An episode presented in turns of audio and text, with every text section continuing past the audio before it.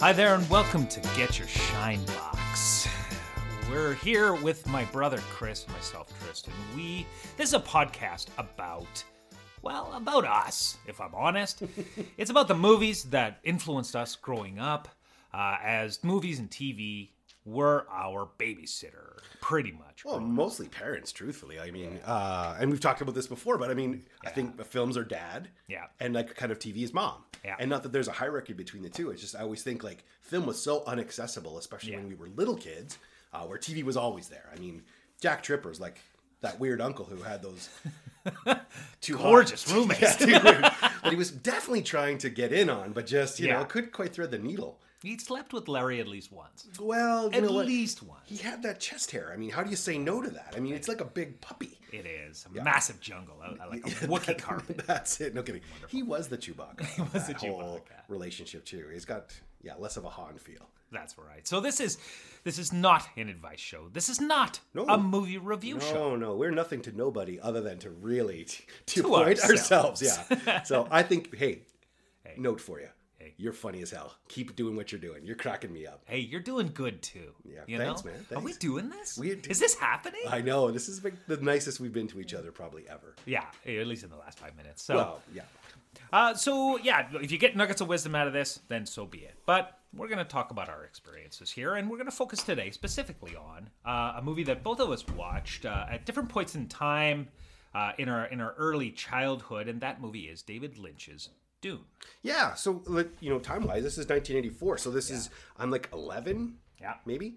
Uh, and we definitely didn't see this in theaters. Like this is something like po- well, neither did anyone. well, I was going to ask you actually if you had seen it in theater. I didn't. No. Do you remember it being uh, like uh, advertised? Do you see any trailers? Do you remember the, this presence at all? Oh, here's the thing. Like when no one could go wrong on sci-fi, they went wrong on sci-fi. like I think, honestly, you could have thrown a uh, action figure and uh, I don't know a backpack at it, Yeah. a lunch kit, and people would have been like, "Holy shit!" Like, but none of that happened. I was completely oblivious. So here, when we were growing up, we were living in Fort McMurray, and so around this time, uh, the only place we could rent movies was the Brick. Brick. Yeah, and the brick had like a pretty narrow selection. so I can tell you the guy, the distributor for Dune, was probably in there going, Look, I've got a bundle for you you can't lose on. And somehow, way in the back in a rubber band tucked against these other tapes, was this turd hole Yeah, Dune, exactly. which actually turned out to be one of my favorite films growing up. Yeah, but it took some introspection. Like I think, uh, and we'll get into this. But like, um, I, you, like you said, I didn't see any theatrical release. Obviously, I don't remember that at Well, all. as an eight year old out strolling around No the world, kidding, like, yeah. "Mm, delicious. Yeah. I love critique. I want to consume this two and a half hour, yeah, introspective, religious, super, you know, Oh uh, God, complex. No. Seriously, it's the Rubik's cube of plot lines. And, I mean, we'll definitely discuss, but I mean, Virginia Madsen shoehorned so much exposition into the first two minutes. Like, Yeah. holy. And it is like almost 10 minutes of exposition right at the beginning, just because you need to set the stage so much. And and if I can recall correctly, I mean, we're not going to do all the um, hidden facts and all that kind No, of thing, no, but I do recall that there are versions where her narration wasn't happening necessarily at the beginning, but I think it was a studio thing that they went to Lynch with and went, "Hey, your music, your your movie's fucking confusing. I don't get it." Yeah, but it's not fair. they gave him two two hours to make like a, an eight hour movie. Like other approaches to this film. So I mean, subsequent to seeing the initial David Lynch film, we've also watched the sci-fi series and the Children did. of Dune. We actually did that just for shits and giggles not that long ago. Actually, when COVID was launching, because we were just mm. looking for fun things to do. That's right. And we saw the massive shoulders of James McAvoy as he carried the children Oh of Dune. Oh my god! Like seriously, the Atlas of actors. Like you know, the Sisyphus of pushing that thing up a hill and having the whole thing steamroller him backwards. It's preposterous. Yeah. But no, he did. He does an amazing job in that. But but to your point, how do you make that movie into two hours? Oh, so yes, for sure, Virginia Madsen's voiceover work and you know sort of exposition is a piece. I remember hearing too that when they first did the initial launch, they had to give like audience members a glossary. like here's here's how the complex schemata of how these relationships work. Here's what a Cuisette Satarak is. That sounds like a delicious sandwich. No kidding. Okay, I'll take a Cuisette Satarak, little sauce on the side. Uh, Does it come on rye? No because I love a good Cuisine sandwich. That's right. Sa- Satter It's sandwich. Cuisette sandwich. But um, can you imagine? You have to question the accessibility of your film when you have to fucking give people Cole's notes right No. before they watch the film. You are spelling disaster. I mean, think about the lowest common denominator we're typically dealing with even now, and we're in like a kind of a fairly tech-friendly, science fiction friendly, like yeah. kind of Marvel friendly, Much more digestible. Absolutely. Yeah. So, yeah, and I mean, everyone's well, not everyone, but people have probably seen the Denis Villeneuve uh, take on this, Yeah. which you know, again, the same sort of layers of complexity, but you know, that's half a film at two and a half, no, almost three hours. Well, and, and he chose, um, unlike Lynch, to to not like sort of splash the subtext everywhere. And you know, whenever anybody in the David Lynch is like thinking, it's all it's all you know, Ah, hmm. So, ah. you know, all this dialogue, all this inner inner um, monologue, just like poured out to us. so here's And- you, the other actor, looking across at that person, going like, "This isn't awkward." Are you okay? No kidding. I just had a mini stroke. Seriously, Every you've been scene- staring at me for five solid minutes. It's the spice. It's It's, the the spice. I am high as f on this sweet, sweet spice. So yeah, no, it's it's a really awkward uh, and like kind of like you said, kind of really dense. Yeah. For for trying to get through it, like you know, a two hour film. But again, like, truthfully, the more we got to see it, and this definitely prompted an interest in me in science fiction in a different way because before that, Yeah. you know, 80, well, you know, Star Wars, you've got two Star Hmm. Wars films kind of under your belt, and maybe the first Star Trek motion picture, which was a right. wild turd. But, but Wrath of Khan was awesome. Awesome. Like so incredibly good. And so I mean, this is all part of my burgeoning, you know, sort of science fiction life. And the way that they termed it when they were trying to make Dune Yeah. was this is Star Wars for adults. Yes. And it was. It was really very much like a lot of politics and a lot of back and forth and a lot of very like very steep and interesting archetypes that they were trying to build into this. So it's a cool film, cool book. Obviously, source material is amazing. The world built by, um, Frank Herbert. Frank Hebert, thank you, and and his son, I suppose. Yeah. Is is is massive. Like it is so dense, and and it's very uh, Tolkien esque in in a lot of its its world building and things like that. So, Completely. So to capture that, to even attempt something like this, and and I, again, we're not going to go deep into uh, all the facts and and interesting nuggets per se, but Yeah. holy shit, like every like a ton of people tried to get this made. Yeah. I mean, yeah. most notably the um, um, um what is it? Oh, Urodowski? Yarnowski or, or something like that. Yep. And and holy crap. I mean, that almost got greenlit. And and I know there's a documentary made about that whole process and it's amazing. It's, it's so fascinating. But it even goes back further. People really trying to get this film off its off its you know off the ground in, in into theaters. Yeah. And, and so my hats off to Lynch and whatever however you feel about it. Whether you love it, What do you hate it, if you don't understand it, whatever. At least he gave it a red hot fucking go. Yeah, I mean it's an ambitious throw, man. Like, you know what? It's it's cool source material, and and truthfully, I think that that film still influenced and influences many science fiction since. Like the the costumes are so ornate and so cool, and you know you look at sort of the details. We were watching um, when we were watching the film. We were taking a look at the interior of one of the Thopters. I was like. Holy smokes! Like this thing has got rich Corinthian leather. Like Oh. Ricardo Montalban would have just been like all over this thing. It was crazy cool. Like Wow, those details, you know. And you mentioned actually when we were watching it, just when they first showed the still suits. yeah, Like that's that. I have to agree. That's one of my favorite interpretations of the still suits. I actually feel like if I got lost in the desert and that costume was just kicking around, I'd give it a go. I would, sure. I would pee in and on that thing just to absorb as much. much. I would shower myself in my in urine. urine, Hmm. obviously. Yeah, well, I mean that's a given. No kidding. I do it anyway. so I mean, this this just might happen to catch a few more droplets and you know save me some some some uh, itch. Oh, and but but lots of brilliant world building, brilliant costuming, attention to detail. I mean, yep. another thing we talked about briefly was um, you know Yueh. The way that I get, I guess, because um, the Denis Villeneuve uh, movie is so um, fresh in my mind to see this again and see the time they took on Dr. Yueh. Mm-hmm. You know, establishing like his motivations, figuring out like what is that symbol on his forehead? It means he royal absolutely loyal beyond loyal. You Yeah, know, and yeah. and the fact that he turns out to be the the saboteur really in the end. Well, this is why you eliminate him entirely. Is the one guy who probably could have been the saboteur because again, that conditioning seems so rich and so like they they painstakingly describe how impossible this could be, except that it absolutely happened. and did. and the lever point, of course, was his wife, like the one sort of true love of his life. yeah. So I think that was pretty cool. And, and that's and that's why I, I loved it was was that everybody had stake and everybody had driving force you know? Like like lynch did a good pace in that. Even though it's long there's good establishing shots and things and, and maybe some things kind of drag on or make no sense. Like the baron being like controlled by the remote control zipping around. Yeah, like uh, stuff like that before we get introduced to fade. Yeah, but um, yeah, kidding. you know but but but, uh, but the pace works for what he was establishing there Yeah. and, and I cared. There was enough time and attention that I cared about everyone. I mean, look at we. I even knew and, and cared about in a in a sense of Brad Dourif, you know, as um, the uh, mentat for the Baron. Oh yeah, yeah, yeah, absolutely. You know, what? Um, and he's not always the easiest guy to gravitate to. Like he plays some pretty volatile characters. Like Brad Dourif's like.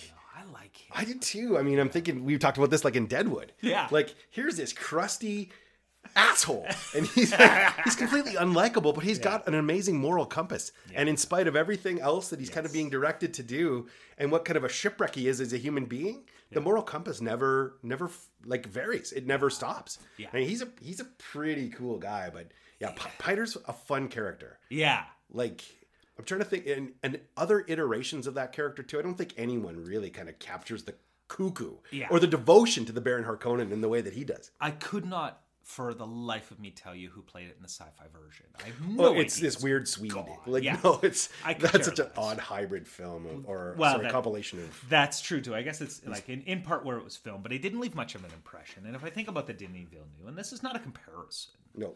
right? But um, I'm thinking about the individual who played uh, him in that uh, film. It's the same fellow who plays uh, Calendar, or sorry, Polka Dot Man in Suicide Squad. Yep. Uh, who's in like in everything basically. Right. I don't Yeah, know yeah. his name, but but um, you know what? Just you had such a powerhouse collection of people. Okay, so so tell me about you as a kid. So you're watching this movie the first time. Not now, the last time you watched it, but the Yeah. first time you're watching it. What are you taking away as an eight-year-old or nine-year-old? Because mm, probably by the time I got to video, it was you know a little bit later. Well, I, I think the biggest things that, and then this was just my frame of mind. I mean, raised with some of the most amazing '80s action in the world, and you know, totally. you know, so so um, with, with amazing, you know, virtuosos like John McTiernan and things like that. So um, I was probably more focused on the fighting and stuff like that, right? Virtuoso is that too much? Oh no, that's great. Uh. I'm just think, I'm just thinking about Predator right now as we speak, and you know, watching Schwarzenegger and uh, you know, Oh. step in with Jesse the Body Ventura and just no. you know kick ass, man. That's right. Yeah, pretty good. so um okay so so my mentality then was was wanting I, I consumed things that had really good fight scenes probably easier Yep. than any other think pieces so i would have focused less on the intricacies of politics and and the idiosyncrasies of the atreides now uh having of being forced to take over arrakis from the harkonnens but knowing it's a folly anyway but but I'm so I'm thinking about all the amazing things, and I think what stuck out for me was was probably the concept of this this high tech society, but with low tech weaponry. Yeah. And I was like, what? Like this? What? Where's the Oh, laser gun? I was Where's gonna the? say, you know, you know. and this is a shoehorn. Obviously, that's not part of the books. But the idea of the sound technology, like the the I your voice being a weapon, I was like, fuck yeah! Like I uh, I was all over this idea. I, I remember like as a kid being out and like pretending in the woods and stuff because at our house in Fort, Oh, yeah, yeah, yeah, at our, at our house in Fort McMurray, the woods were literally across the street. So I mean, Yeah. I, you know, you're staring a bear down and you're like, Shachi! And of course, he tears your arm off. But, Yeah. I, you know, fair play. I pissed him off with my stunning, you know, voice powers. yeah, yeah. With Yeah. the weirding. It's right. You're worth your weight of 10 men. Like, just- what the hell? So here's the thing about science fiction, too, just sort of in that era. Why did everyone talk so stoically? The, the thing that struck me the first time I watched that movie was everyone is like, no one talks to each other like normal humans. Everything is like, the weirding way. yeah. Like it's, You will become part of my tribe, oh, and you, the man child, shall become part of my yeah my siege. Okay, these are a bunch of like desert crazy people. No one's having like, Shakespeare night on like the dais of one of their big cliffs. It's freaky. And I, no, that's true too, and maybe that's like a maybe that's a call over from a lot of sword and sorcery stuff around that time. Yeah, well, and then you've got guys like Max von Sydow who know how to like deliver a line, right? And Yeah. then, I mean, there's some pretty high caliber folks who are coming out of this. are. Yeah. So, but anyway, I mean, this is a consistency too. Like you watch uh, Obi Wan Kenobi in Star Wars, and you know his lines are not being delivered like, "Hey, yeah, that's pretty cool." It's always like, Yeah. "The gravitas." That's like it. so. Oh man, the Force, Luke. Shit, Kevin Hart starring as like this. Come on, babe. Yeah, or like yeah, not, there's not a chance that's going to happen. So, but and and then you want that kind of epic raised scale. But I mean, the more that I was taking in movies as a little kid, the more I was like, well, this is so interesting. Like, I don't know how you carry yourself when you're speaking, but oftentimes I find myself where I'm like, I'm being too colloquial right now. And I really, I, I want to be like these guys. Like, I want to be someone who can speak in a way that's like, Yeah. you carry some weight. So I mean, I, I, I definitely know for a fact that right around that time, like once we moved out of Fort McMurray, we moved to St. Albert. We really got quite embedded in doing theater, both Tristan and myself. And a lot of times, you're like, I always wanted a meaty role where I could be like, the power of. Grayskull. like I never had any of those. It was like, hey, Pappy, what's happening? You're just like, like what was- did you play in the uh, musical production of He-Man? Uh, in, in, I kidding. I was Orko. I was very poorly cast. I'm in my sheet. Uh, it's hanging around my junk. I'm looking ridiculous. but the good news is I had a mask on, so no one could tell. No, get tell. We just put stockings on your legs. These really disproportionately long stockings. The hovering was not easy. it was not easy. No. That's okay. I was on wires. Well, in theater, I mostly played animals, so at least Oh my god. So just just so people have some context, Tristan and I spent about uh, five or six years in the children uh, St. Albert Children's Theater. yeah. And what was great was they always gave everyone a part, or they would try to. And the auditions were legitimate. Sure. You come in, you audition, you you would based on your audition actually get the role that you you know did well for. Yeah. Uh, but there was a lot of people, and there was a lot. of written in fake roles, uh, like schoolmaster or Yeah. grandpa or puppy number four. Puppy number four was my breakout. That's it. I think you really shone there. I mean, when others were going and licking their own privates, you really you committed to it in a Because I way. like their privates, and I thought like this is taking this to a realistic. That's level. an interesting choice. I think many critics commented on it. also, so did Child Services. Yeah, so that yeah, was that was, was a dark period, Well, but- you know, like like the Christian Bales of the world. Sometimes my art is explosive, that's and so I get it. I get it. You're so, a weird puppy. So okay, well, what Okay. like, and, and I know this is tough because it was a long time ago. But what could you what could you capture as your big sort of impressions when you were young? Like what what was this? I mean, you talked about Yep. quickly about how it, it's you saw this these these large and, and over the over the top kind of roles and the way that these actors would embrace it and capture it and how you were hoping in your theater career kind of to uh, have something similar but what else what what else at this time sort of like poked out at you Well, so there's the, the idea of dark sci-fi. I think was another big theme that started to come forward. So I mean, you've got kind of two genres of of film right now that were really big for me, and I think you've really touched on the second one for sure, which was action, like action sci-fi. So you've got your predators, you've got your aliens, oh, where things are just like crazy, killy, cool, and you're like, holy smokes, like this is awesome, and you just get supercharged by those moments. And then you've got kind of that other sci-fi element. So like the Star Trek, the Star Wars, you know, it's established canon. You really have got like these sort of interesting characters, but it, there's not it's not high stakes, not in the same kind of way. It's they're not really having adult exchanges in the same. It's all really high, high concept, right? yeah. High epic, high Yeah. value. Yeah. But the subtleties, like the little things that people will do. Yeah. One one thing I've, I really appreciate about Dune is there's no real clear evil in it, right? E- even if you don't like Baron Harkonnen, yeah he's not evil per se. He's really just he's following a, a philosophical kind of route, and he's a crazy person doing it. But I mean, they're very much about like they want harmony amongst all of them. I mean, it's almost like they are socialism in some ways, and the Atreides are like a type of democratic philosophic stance. Yeah. So- yeah. Oh, that's an interesting perspective, uh, uh, actually, because like if I had to point to a villain, I mean, uh, the Harkonnens do the most villainous acts in a sense, but I mean. What's, what's neat about visiting now the books and thinking about like how the how the Atreides approached uh, Arrakis and things like that, they weren't that crash hot either. They weren't as cruel or, or, or overt as uh, um, you know the Harkonnens, but they brought they were like, "Hey, we're gonna bring like a new freedom, a new way of life," but it was their freedom and their way of life that they were putting on the Fremen. Absolutely, and they still they didn't open up the cat palace. They didn't move out of it. They didn't take away like their specific garden that was like taking away people's livelihoods in the amount of water they could have distributed amongst others. Like this is still a very Oh, yeah. self-centered. Like yeah, but we can let you look at it. Well, but they sent a lot of hashtags like hashtag blessed and oh hashtag Oh, hey. know, God. You know, Their Iraq HR is strong. They, their HR people did a shit bang job of just making sure that people were like, "I'm in. Yeah. I'm down for this." oh, these atrocities. Oh, oh yeah, I'll have another glass of water. Thanks. No kidding. Oh Yeah. God, hold on. Oh, just no, you get it. I'm gonna add bubbles to this to make it fizz. Like Just, just, three amigos just Oh, dumping that canteen as it just pours. oh, splashing it all over the place. No kidding. Yeah. Yeah. it's like Zoolander and all the gas. Like just wake me up before you go. Yeah, no, it's awesome. yeah. So for sure, I mean, that's what I, I mean. There really wasn't. I mean, you could point to a villain, but I think if you kind of step back a little bit further, Yeah. I think it's a little bit more about really philosophy, and that's the Yeah. subtle things that you do as a, a tactical move Yeah. against your enemies.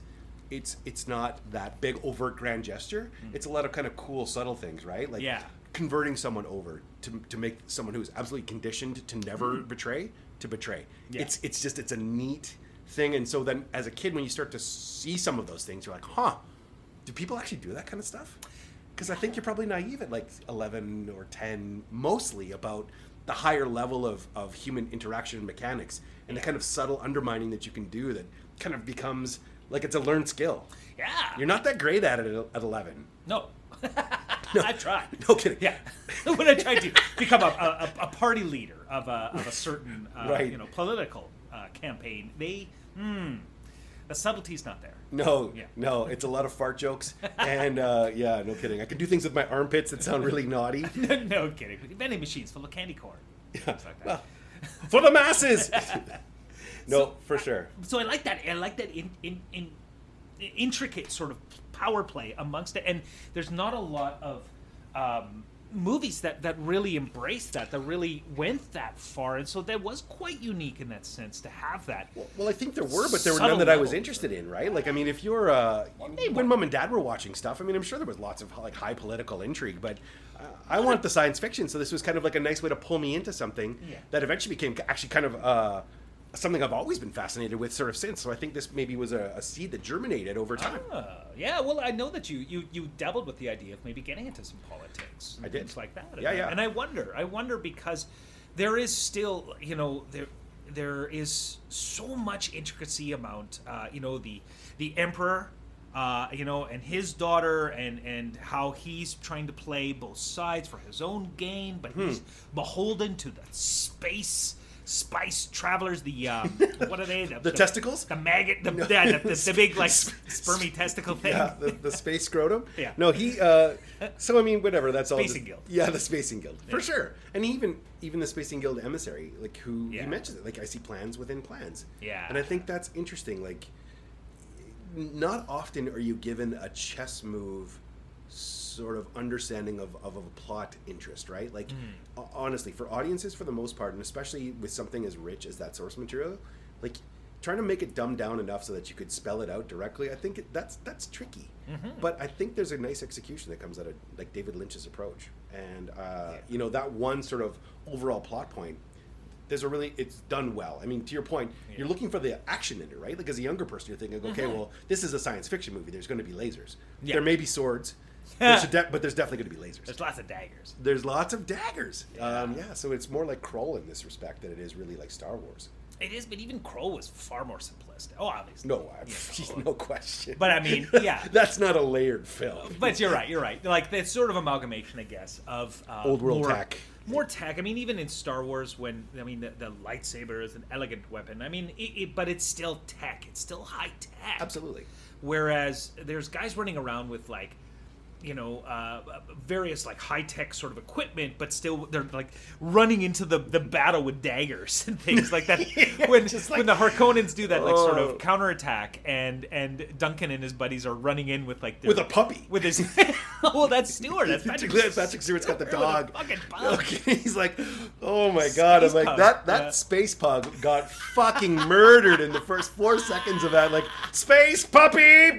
yeah. Like that dagger sticking out of him is like rotting there today. But I want like a, a you know uh, a deleted scene where where Patrick Stewart whips the pug at like a Sardaukar, you know, and he Shatters his mask and all the gas pops out of it and something like. Thank you, Pugly. like battle pug. Okay. Yeah. I didn't choose pug life. But just, just for sure, that's he's going to be his tagline, right? Like it's this is this is on you. This isn't on me.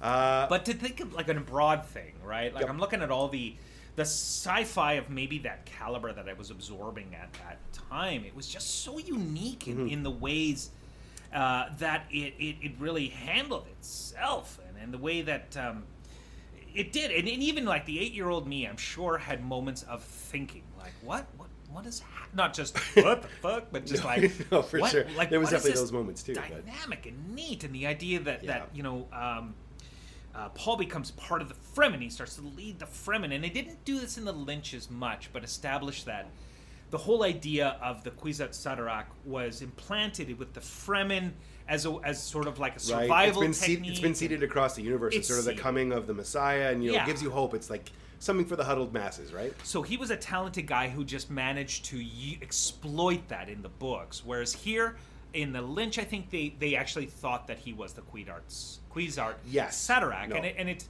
in the books, it's a he kind of is, but they they established more that it was it was more like a doctrine, like a, like a religion that the Bene Gesserit had set up, uh, and and Jessica and Paul exploited it at that moment. Yes. Yeah, 'Cause they needed to survive. They needed to live. Yeah, Yeah. exactly so. So I mean, you know, what a nice set of coincidences, and it plays itself up in the beginnings, right? Like even within the household, once they land, like people Hmm. are talking about the prophecy, and they're talking about like you know uh, the, the coming of you know uh, the Kwisatz Haderach, and so Yeah. for There- sure, there is a their- place us women do not look. Yeah, what is Yes. that place? Like, Yeah. do, w- do you even understand what that sort of that reference is about? Because, like, I, I sort of am like, so it's just you can bend space. Like, w- women could be space skilled people. I don't know why that that's elusive for them. Well, I don't know. I, I, I think this goes along. You know what it is? Mm-hmm. And um, and it's hard to escape. Is the religious comparisons?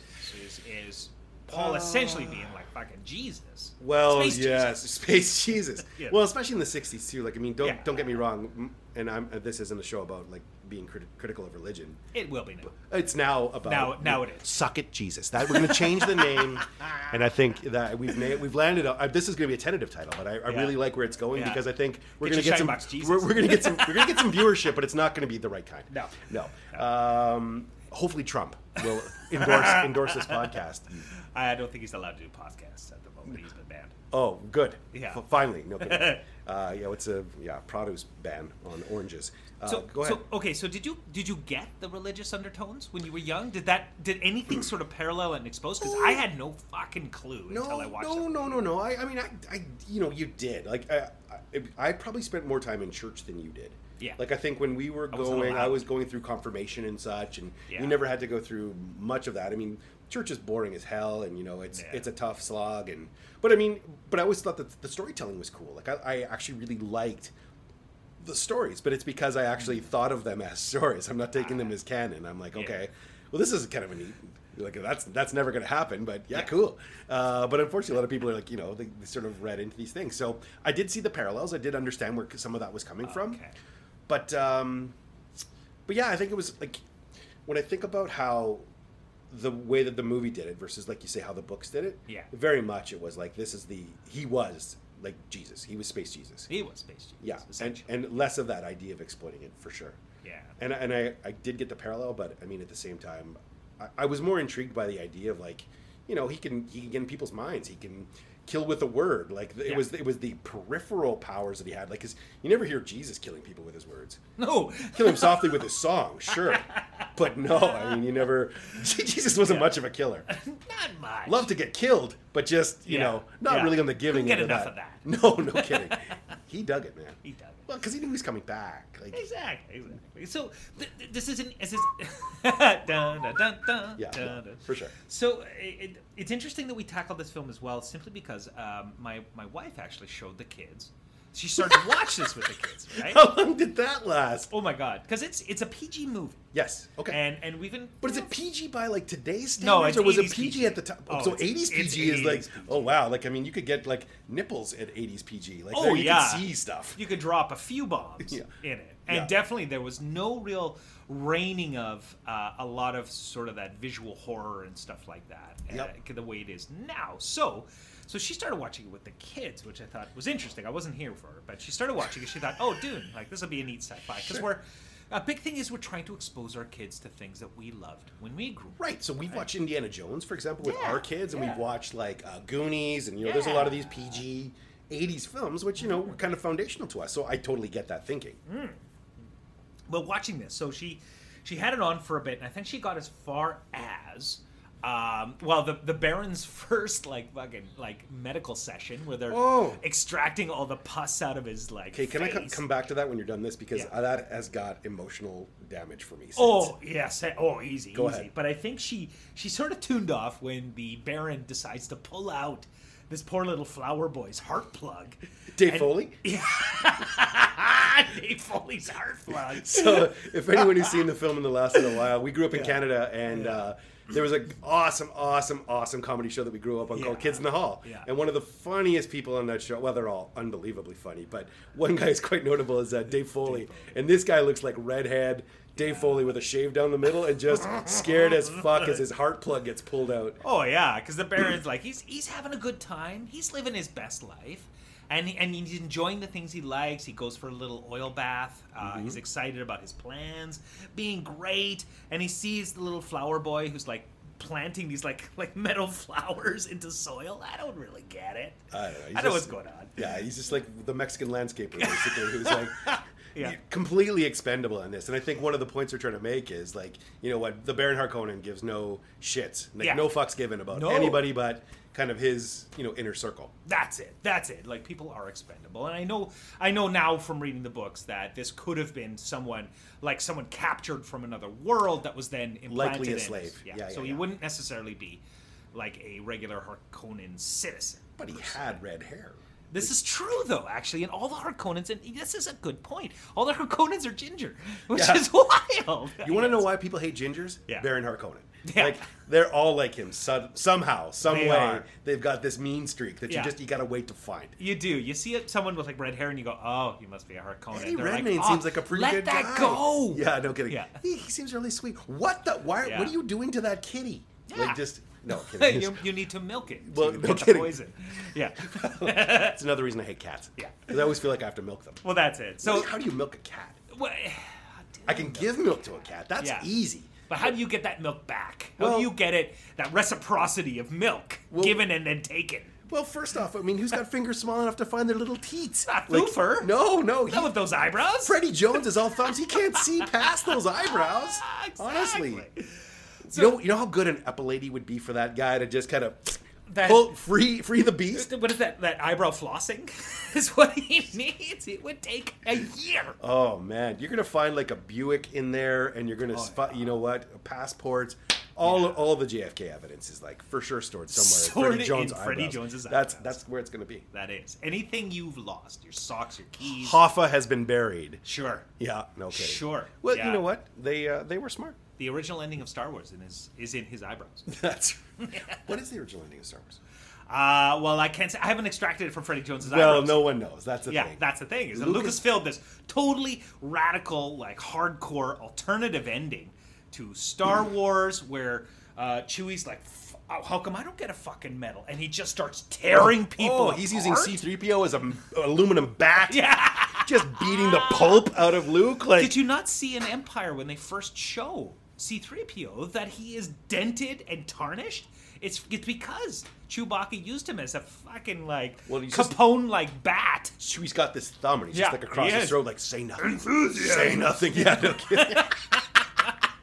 oh my god, that's fantastic. Anyway, so so uh, uh, so that the she stopped the film after the the Baron pulled uh, Dave Foley's heart plug, Yep. and he just started gushing blood Oh, wow. all over the flowers. Sorry, how old are your kids at this point? Eight and ten. And did they ever sleep again? No, not yet. Right. Not yet. It takes blunt fo- blunt force trauma to get them to There's sleep. There's not enough melatonin There out there to not. just like powder it up and snort it down. Like, yeah, no, for sure. So, uh, so uh, you know what? And it's it's funny because we, and this is the thing, growing up in the way that we grew up, and it was we're not latchkey kids or anything. But the thing is, is that I was actually a latchkey kid. you were a latchkey kid. never mind. So this is new. We should explore this. we could talk.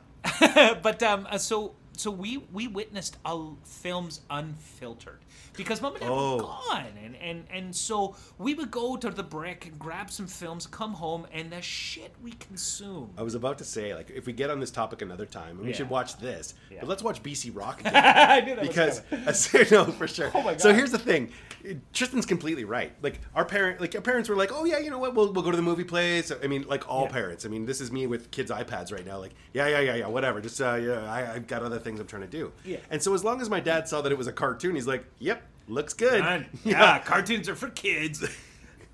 Done. no kidding. Hey, Yeah. dad, we got heavy metal here. Yep. Go, Sweet. go. The heavier, Yeah. the better. Felix the ca- or, or Fritz the cat. It's the cat. Oh Fuck, it's a cartoon. No yeah. kidding. Is, am I, is that cat got tits? Yeah. Anyway, kids, enjoy. no kidding. Yeah, but they're kitty tits, so that's all right. It's all good. So, so BC Rock, which we should do an episode on. Yeah. time, actually. I don't even know if we can source that. It's I will probably do my around. best, you know, because I almost feel like it's it feels like almost like a Canadian cartoon. which No, it is. really- 100%. I think Is it was it? produced by Canada. Oh yeah, it- by uh, who It was- the raccoons? Uh, Nelvana. Novana. I wonder if it's a Novana. It's probably on CBC right now. Boy, we used to catch some fun stuff on Yeah. uh, Nova, on CBC. Yeah, like, yeah. And some of the again, we should actually talk about this too because uh, if we go into rock and roll, Yeah. and some of the other kind of cool stuff that we saw as kids, Those, yeah. Sweet, super Oh, neat. Fire Anyway. and Ice. I mean, Oh, that was uh, not on CBC though. No, no, no, no. But we did see some cool anime. Yeah, and the animation that sort of surrounded us. I mean, we could talk. We actually watched it. We should watch it again. Actually, um, uh, the uh, Orin the Legend of Stargazer, which is the biggest, biggest rip off of Star oh my Wars. god! Like, how is Lucas not still in litigation over this? Like, you fuckers took everything. Like, Everything that I made. oh, I know. It's it's not even Yeah. like subtle. Anyhow, Well, we so so we had no filter really watching these shows, and when you if you go back and watch Dune, there's some pretty like pretty tense moments. Pretty there's a there's a dream by Paul where the Baron is ripping the flesh off of his father's face Oh, as yeah. poison gas escapes. Like seeping out of his gaping wounds. oh It's- yeah, pretty intense. So I mean, again, eleven and eight were just Yeah. that. That's a bit to take. I mean, again, it's kind of like your kids' ages. yeah, yeah. It's exactly our my kids' ages. So with no one there to intervene, you just gotta let let the like Yeah. let the needle spin. That's yeah. it, that's so it. for sure, yeah, that's interesting. You would say that. So let me ask you: Were Yep. you much of a Sting fan when this movie came? Yeah. Oh gosh, are you kidding? Like so. You Was know, that a draw for you? Did you go, oh, "That's Sting"? no, I wasn't looking. I wasn't looking for Sting, but I knew that Sting, who he was when he Yeah. showed up, and I was like, "Oh, that's kind of cool." Ah. because you know one of the things, especially around that age, is that crossover between acting and music didn't Yes. happen in the same way it does now. Like, you Yeah. look at Gaga. I mean, she's up for like you know Academy. Well, I guess Wow, snubbed, uh, but Stars Born, blah blah blah. yeah, yeah, yeah, absolutely. But I mean, I think it was way more prevalent. Yeah. Uh, and I think this was sort of such a novel thing.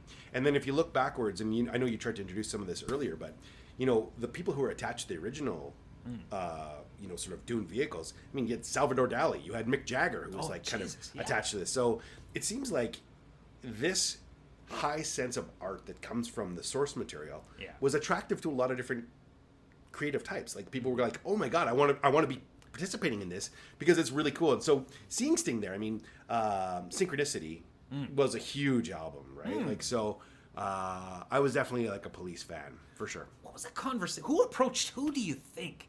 If in, in, if you if you imagine the scenario, Yeah. who approached who to go into this film? Was it was it David Lynch sort of going?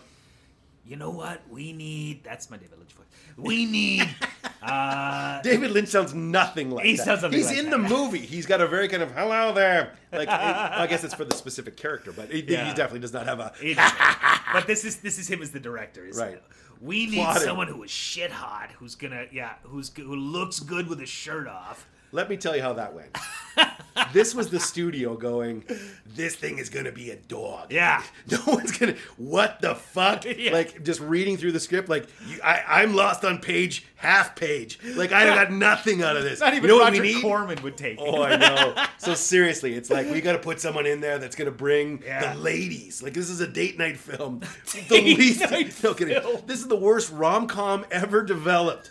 And so, like, if you put Sting in it, the girls are gonna go. Huh? And then better yet, he's gonna be wearing like some space No kidding. You're gonna see some space weenie ladies. That's Like, it. Yeah. He is actually the most naked person in that film. Like, really, there's very little nudity. There's no sort of sexual tension at all. He's the one max right. naked human in There- that entire thing. You're exactly right. I think. Yeah. Get used to saying that because that makes me feel good, and it's always going to be true. Keep going. But it is so odd to see him sort of pop there. I guess I didn't. It didn't make sense to me at the time. I don't. Yeah. I mean, I didn't question. No, no, no. I mean, it, it was entirely plausible. And if you think again about the sci-fi movie, like Feyd is an assassin.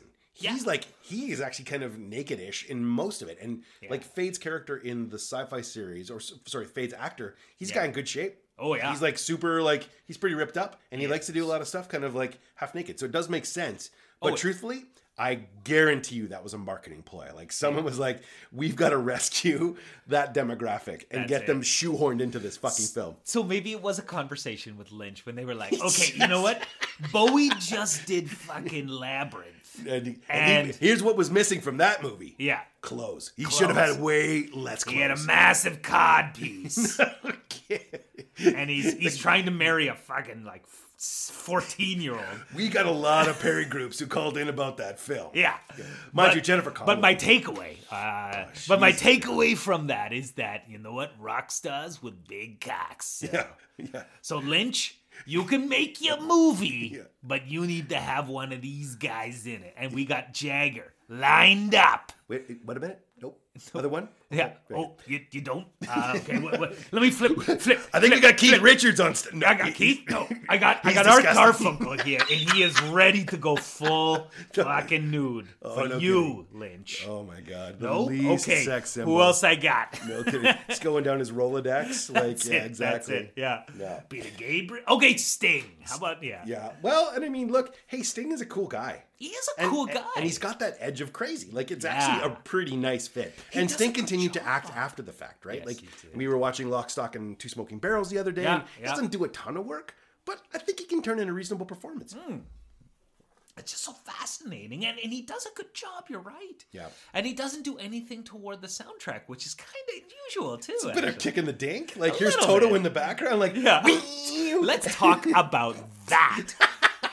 How did they land on No, well, we talked about a little bit when we were watching the film because you think about all the great soundtracks that are coming out right now and, and the different types of sci-fi, right? So here's Queen, and they just finished like doing a, Highlander a terrible Flash Gordon. Flash Gordon. Flash yeah, Gordon, so Flash Gordon's not a ter- not a great film, but that soundtrack's pretty rocking, right? Pretty rock. That was the best thing about it because Oh. the, the whole movie was just sort of like made up on the spot. Oh yeah, for sure. Like you and I right now with a green screen and a set of like leotards could totally make Flash Gordon over. Like I'm dying to do Ming the Merciless. Like I want I, I don't care about the lawsuits. I think it would be just a riot. But for sure, like at that point, awesome bands doing soundtracks, pretty cool. Yeah. But there's no way you walk into that movie going, here's the ideas we've got for it, and Lynch going, Yep, sounds good. Yeah. He must have kiboshed so much. Like what they probably squeaked in Yeah. was just a thin, thin thread compared to what they had as a catalog of potential music options. And to land on Toto though, like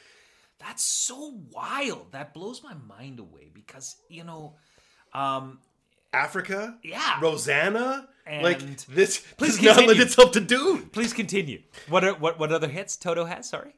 Hold the line. Okay. Did I mention Africa? okay, no, you're 100 percent right. We've got they've got a very look. Toto's actually a pretty good band. Oh, yeah. If you want to go dive that way, but the marriage of those two like vehicles, like Toto and Dune, Yeah. nope. What was the, now Legend had a weird one too. They eventually went with the soundtrack they had. But uh, originally, and I gotta look this up. Uh, people could look this up for us, I'm sure. But it, it- uh, Legend actually had some um, um, insane group attached to the soundtrack that did it. And and I'll, I'll have to research it here. I don't have it in my brain at the moment, but it was the same thing where it was just like it was the best or most obvious uh, example of cognitive dissonance. You know, it's like we have this epic soap opera, sci-fi, political, religious, mega movie. Was it Survivor? Like, was it Eye of the Tiger too? Like, or or just Eye of the Unicorn? Like, ding, ding, ding, ding. Yeah, no, I just yeah, yeah. and poor like Evil needs to marry. Oh, I know. Marry right now. Cruise just shaking his head, like, what the fuck is happening? Well, he was just happy to be there. Well, yeah. What was he coming off of doing Legend? Like, was it oh, was Top Gun first? It must have been. you know what? I'd have to do the research, but Yeah. maybe. But I mean, I mean, I mean, Legend was uh, of. I mean, we'll we'll talk about this in another film because that's another one to really unpack. Yeah, Ooh, because it it, it was all over the place, and especially seeing like new versions of it nowadays, which is Well, and how it ties into like um, Blade Runner and like what what they feel like the parallels are between like that and like unicorns and like wh- what they I were trying. someone tried to theorize it's in the same universe. hundred percent. Yeah. hundred percent. Which is There's no fucking way. Okay, no, you know what? Some guys spend a lot of time masturbating with cocaine, and it yeah. just everything sounds completely plausible at that point. Like, yes, I'm there, and I'm there. when and Lily's a replicant. Did you know that? Mm, Did know you what? know the princess in that is a replicant? Who didn't know that? I mean, I wish you could actually bring something useful to these conversations. You are, you are just, I, I am like the McAvoy in this, You carrying are. You are. Look just at those massive Oh, shoulders God, I feel like. I'm doing my glutes and I'm Yeah. doing my stretches. No, ripped. Oh, God, you on my fucking. No. Anyway, Well, okay, so the, yeah, the soundtrack was a little mad. It was a little crazy. Let's talk about the effects just for the hell of it. You know? okay, And- yeah. Eh, and because watching it the other night, there was some obvious puppets and some obvious sort of like miniatures and things like that. But I actually it- feel like some of it was really strong. It, like, some of it was strong, and and I mentioned this when we watched it was the their interpretation of the shield technology. I actually ah, kind of liked me too. because it made sense, and it doesn't make as much sense to me in the current iteration. Yeah, so it's not beautiful, right? Like mechanically, again, and I sort of made this comparison to like it's like the black hole, like Mm. that sort of level of technology. And the problem is, at that point, and others have commented on this, I'm sure, but it's Mm. you could Star Wars is out there. Like and Star Wars made like space cool, like and the and there was a fluidity and a dynamic. Yeah. And so you can't give people kind of like miniature on a string and drag it across the screen and make that palatable, right? Like you got to do a little bit more with it. My favorite terrible effect Yeah. is the sand crawler as it's trying to go into the main speeder and they're going across the land and it's basically like tumbling along like me at the age of three taking a Tonka truck and like driving it along like Yeah. "Mm, look at me I'm gonna make some concrete because I'm building a road like it was really bad some spice because it's mind altering. what do you think Grover like just yeah, okay. So anyway, no, it's like it's really bad. it's not a great effect. Absolutely. But there is some good stuff. But I have to say, okay, specifically with the Shield, if we're talking about kind of influences, Yeah. Mm-hmm. we used to play a fair bit of G.I. Joe and mm-hmm. He Man and stuff like that. We had a lot of figurines, mm-hmm. action figures we mm-hmm. played, not dolls, action figures, So there's a very big difference. Yeah. I don't want anyone to confuse the two. I did have a Cabbage Patch Kid. So, did I. Yeah, I, well, I did too. I had a, I had a garbage pail Kid too. Anyway, Well, because uh, one, one ate the other, and I'll let you figure that out. so um, um, it did influence the way that I would now build my GI Joes a little bit. In that, and it wasn't a lot of influence. Like I didn't grab a lot, but I do remember distinctly that um, my my characters that were battling other characters, my figures that were act- battling other figures, some of them had shields. A hundred percent they did because of how cool that was. That was cool. Like the idea that a slow kill would actually get there, but I mean a rapid kill. And so Yeah. we were watching Boba Fett, Book of Boba Fett, ter- terrible uh, experience. But it's interesting that that idea of like the shield, shield right now has become conceptually a pretty cool idea, and I I, I agree with you. When you were playing with characters and you're like, okay, well, I shoot you with a laser, like, nope, got a shield. Got a shield, yeah. Oh, well, I slowly stab you through your shield. Well, that works. Here's the thing. you win this round. Yeah, You know, Yeah. for sure. And I Uh, whisper in your ear as your as your lifeblood pours out. Who's the pet? You know, did a little uh, Feyd, fade Rutha. He he says that to Paul when they're Oh, who- at the end. Yeah, yeah. Uh, someone I should give my special attention to. Yes. No, I, I know where you're going with this. yes, thank you for like, saving you there. You're hanging like one pinky on the precipice of like di- diving in. Whoa, we almost No, lost no, that no. fish. I okay. Could, I could throw you a bone. Uh, yeah. last topic, and this is sort of where we're going to sort of circle back in. And I know that Yeah. we were trying to be mindful of not shoehorning sort of the larger sort of theme of this. But one of the things I think is really interesting about this film, and why I picked, well, I didn't pick it, but why we agreed to watch it together, Yeah. was about parenting. Yeah. So here's the parenting angles, and I think there's really three distinct sets of relationships that exist. Yeah. So there's kind of Paul and his cohort, Yep. of which his father's not really the main parent. Truthfully, he's kind of an absentee father. Yeah. Uh, then you've got uh, how the Baron Harkonnen kind of works with Feyd a little bit. Yeah, Because because he's, well, his ne- both both him and, and um, uh, the Beast Rabban Yeah. are his nephews. Correct. But he is that father figure. You never really Yeah. see his nephews, you know, his uh, obsess- uh, obsessively his his brother, Yeah. who, or brothers who kind of are involved with you know, Feyd and Rabban. And then lastly, it's uh, King Shaddam or, Yes. or Emperor Shaddam the Fourth. Yeah, So, you know, you've got three different sets of relationships. So, first off, I want to touch on kind of uh, Shaddam because I think that's actually pretty typical of most sort of royal families, right? Like you've got these bigger, sort of larger than life figures who kind of uh, working on their sort of duties. And then you've got someone whose life is basically all duty. Yeah. Like- your kids are are an asset versus Right. part of the family. They're they're something to be used for pl- for some kind of gain. Yeah, Yeah, exactly. right, so, and then in the end, the repair that happens, so that uh, you know Paul becomes the emperor of the known universe, Yeah. and uh, the marriage between him and and uh, uh, Shaddam's daughter, Yeah. kind of com- kind of comes what saves that whole thing from going into total chaos.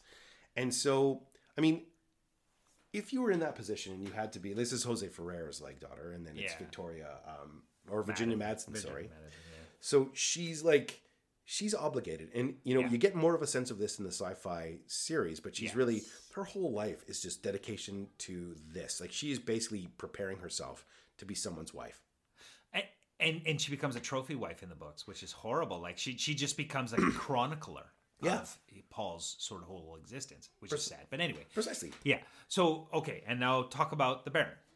So the Baron's like, he's kind of that one. So you've got the one sort of like. He's the fun uncle. He's, he's the super fun. Hey, you want to go kill some guys? Fucking go with Oh, that. Let's do it. Let's pull some plugs. Let's You know have what? some fun.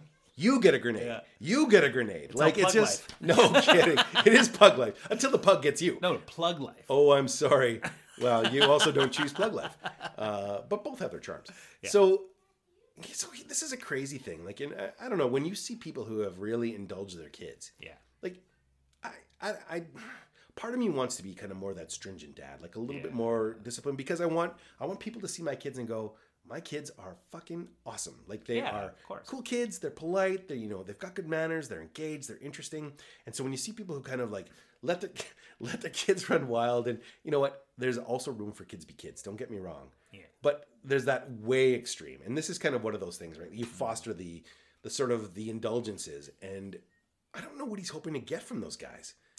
Well, they might be mm, like machinations for him as well. They might be tools for him to use for his greater gain as well. But he enjoys, and I know especially like, and even in the in the movie, like um, the Baron, you know, when Feyd, when when Sting comes out in his um, space thong, kind of thing, he's looking at Feyd. And, and I think it's not. It goes beyond sort of lust. There's a bit of lust there. There but I- is a bit of I- lust, but which I is also interesting. It is interesting. It's Uh, definitely in the books, though. He's and in the sci-fi element. actually yes, yeah yes, yes, yes. but they um but he's sort of like this is the leader i want to kind of this is this is the the visage i want Absolutely. As, Yeah. as the leader of the harkonnen sort of planet Well, and think how much when he's looking at Feyd, Yeah. it's also often juxtaposed about when he's getting surgery done or when he's getting some of his medical treatment, right? Like I think he is very cognizant of his disgustingness. yeah. like he's really heinous. his gooey bits Yeah, yeah, So I mean, I think you know he's always going like, if I could have been as ruthless and as like tactical as I had, like if I had my brain, but I could put in that body, Feyd's beautiful body yeah then that would be perfect. So I think he's very much trying to cultivate some of Yeah. that savagery, yeah but also trying to transplant. Like he even says, I'm sending Rabban in to savage these people, to absolutely Yeah. break them, Yeah. and then I'm going to send in Feyd because he's going to be the savior. the savior So it's because he looks like the savior well, he does. I mean, again, he's like he's a handsome fella. Yeah. Uh, he's good on the bass guitar. He's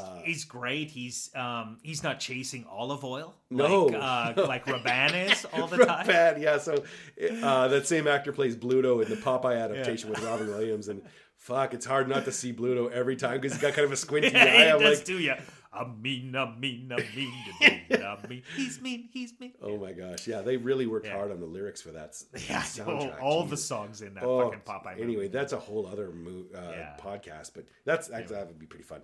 Yeah. So anyway, so you've got this kind of one terrible parent um, who is, you know, really indulging all their worst impulses and kind of using them only for what political advantage he can have. Yeah. And then lastly, let's talk about Paul's cohort because, again, Paul's dad isn't. I think he's.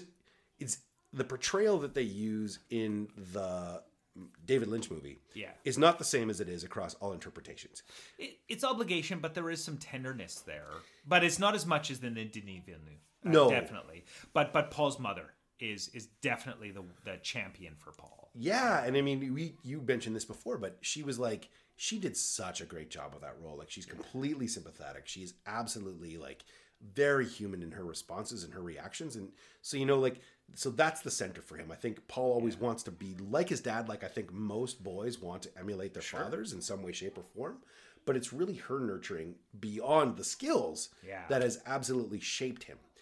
and he's got like three or four surrogate fathers. Yeah, yeah, he does too. You're right. Actually, Stilgar becomes a father. Um, Stilgar for even sure. in, in a sense, even um, I mean, they don't talk about it in, in the Lynch film, but but uh, Janice or Janus, um, who in the books and in the Denis Villeneuve and even in the, um, uh, sci-fi, he has to kill uh, uh, Janus to um, to find his place amongst the Fremen Correct. kind of thing. So even through his death, he finds he get he learns he gets some some like grown up advice from that Yep. situation. So you're right. So he you've has a lot of surrogate fathers. So you do. So you got like Duncan, you got Thufir, Yeah. you've got. Um, oh, Thufir too. Yeah, Duncan and yeah. So I mean, one of the things about Paul is he he's never really left to fail. Like I think all the other like sort of kids and their parent dynamics in this are really sort of exercises in failure for the most part. Yeah, And yeah. and you really get a better sense of like what does it mean to ex- expose your children to different experiences and to different mentors and to have a lot of different influences because that makes a more rounded package. Yeah. You know, when you've just got court life from sort of a, Sh- a Shaddam, the fourth sort of uh, perspective, I don't I don't think there's really much to gain there. Like it's all obligation, all duty, and that is a potentially unsatisfying role. Yeah. The opposite of that is the Harkonnen experience, where it's Yeah. just like anything you want, go kill, like rape, pillage, do what you need to do. Honestly, it's all going to come out in the wash. Yeah. That that's the extreme that is also like absolutely yeah. So those two are kind of like the two worst possible examples, and then you get the one sort of village example with Paul. And I think, you know, this this is a bit of a stretch perhaps, and I don't think this was ever the um, the purpose of writing the book. Yeah. But I think the one thing I took away now as a parent, and especially watching the film when we watched it, I was like, huh, I, I kind of get this. Like, you know, we're really fortunate, like between Yeah. our family and your family and mom and dad, and how they all We got a sort of pretty good big village, we got a really great village and i think Yeah. There's different things that we're all bringing to those equations and different experiences and i don't think anyone is so selfish or so blind to the idea that letting the kids kind of be around everyone and have those experiences is what's going to make them so well-rounded and so like able to take in things as they happen and then that's kind of like that optimal parenting that i'm, I'm Yes. kind of hoping for so again That's a good takeaway. i'm pretty I blessed pretty Yeah. blessed on that one hashtag blessed. Hashtag blessed. Yeah. Let me I'll- let me just it hold on. I'm going to go to my our corporate uh, website that we use uh, specifically for this. Yeah, no, it's pretty good. Yeah, yeah. Yeah. So, um, yeah, those are good parallels. I, I think that, it, that that's a nice assessment of, of, of the sort of groups, the parenting groups of this film, and and you see the outcomes of that, don't you? Oh, you definitely do. Like, I mean, you look at how it plays out. I mean, in the end, uh, Rabban Rabban loses his head. Well, yeah, Uh, as you F- do. Faye gets fucking murdered. Yeah. and then of course, like Virginia Madsen's character just gets like locked into servitude. Like Yeah. you say, she's just a chronicler. So I mean, you know, if you're too rigid with your kids, you're just you're going to get someone who never is able to follow their their dreams. Yeah. If you get someone who gets too indulged, like they're going to go down a path that you can't recover because you've never set any like ground rules for them. Yeah. And if you kind of have everyone work together to kind of make that optimal experience, I think basically at the end of the day, you're going to get someone who's well rounded. And they may not be perfect, and Paul's a flawed character in many ways, but at the end of the day, you've kind of preserved this one great thing. Yeah, I agree. I agree. Yeah, you want you want that um, Jesus-like child No to emerge from your brood. Well, do you? Do you? no kidding. Because I, I can't take the preachy. Yeah. Like I, I don't have any time for that. Anyway, I think this was a pretty good synopsis on uh, on Dune Yeah, yeah. I, I think we got some learnings out of this. for sure. and uh, and you did good. I think that you um you know you were able to really figure out uh, uh you know more the humanistic pieces of this in this really high fantasy kind of idea. Well, thanks, man. Uh, Yeah, I think that you did you did well in in really extracting kind of um, some core parenting ideas out of this. Well, it's kind of what I was hoping You know, and, and I think that um, yeah, you, you gave us some some pieces to think about. But I do have one thing to ask you. Yeah, wh- or to wh- say what is- you, what- what really. is it? That is, why don't you go get your fucking shine box? Fuck, motherfucker!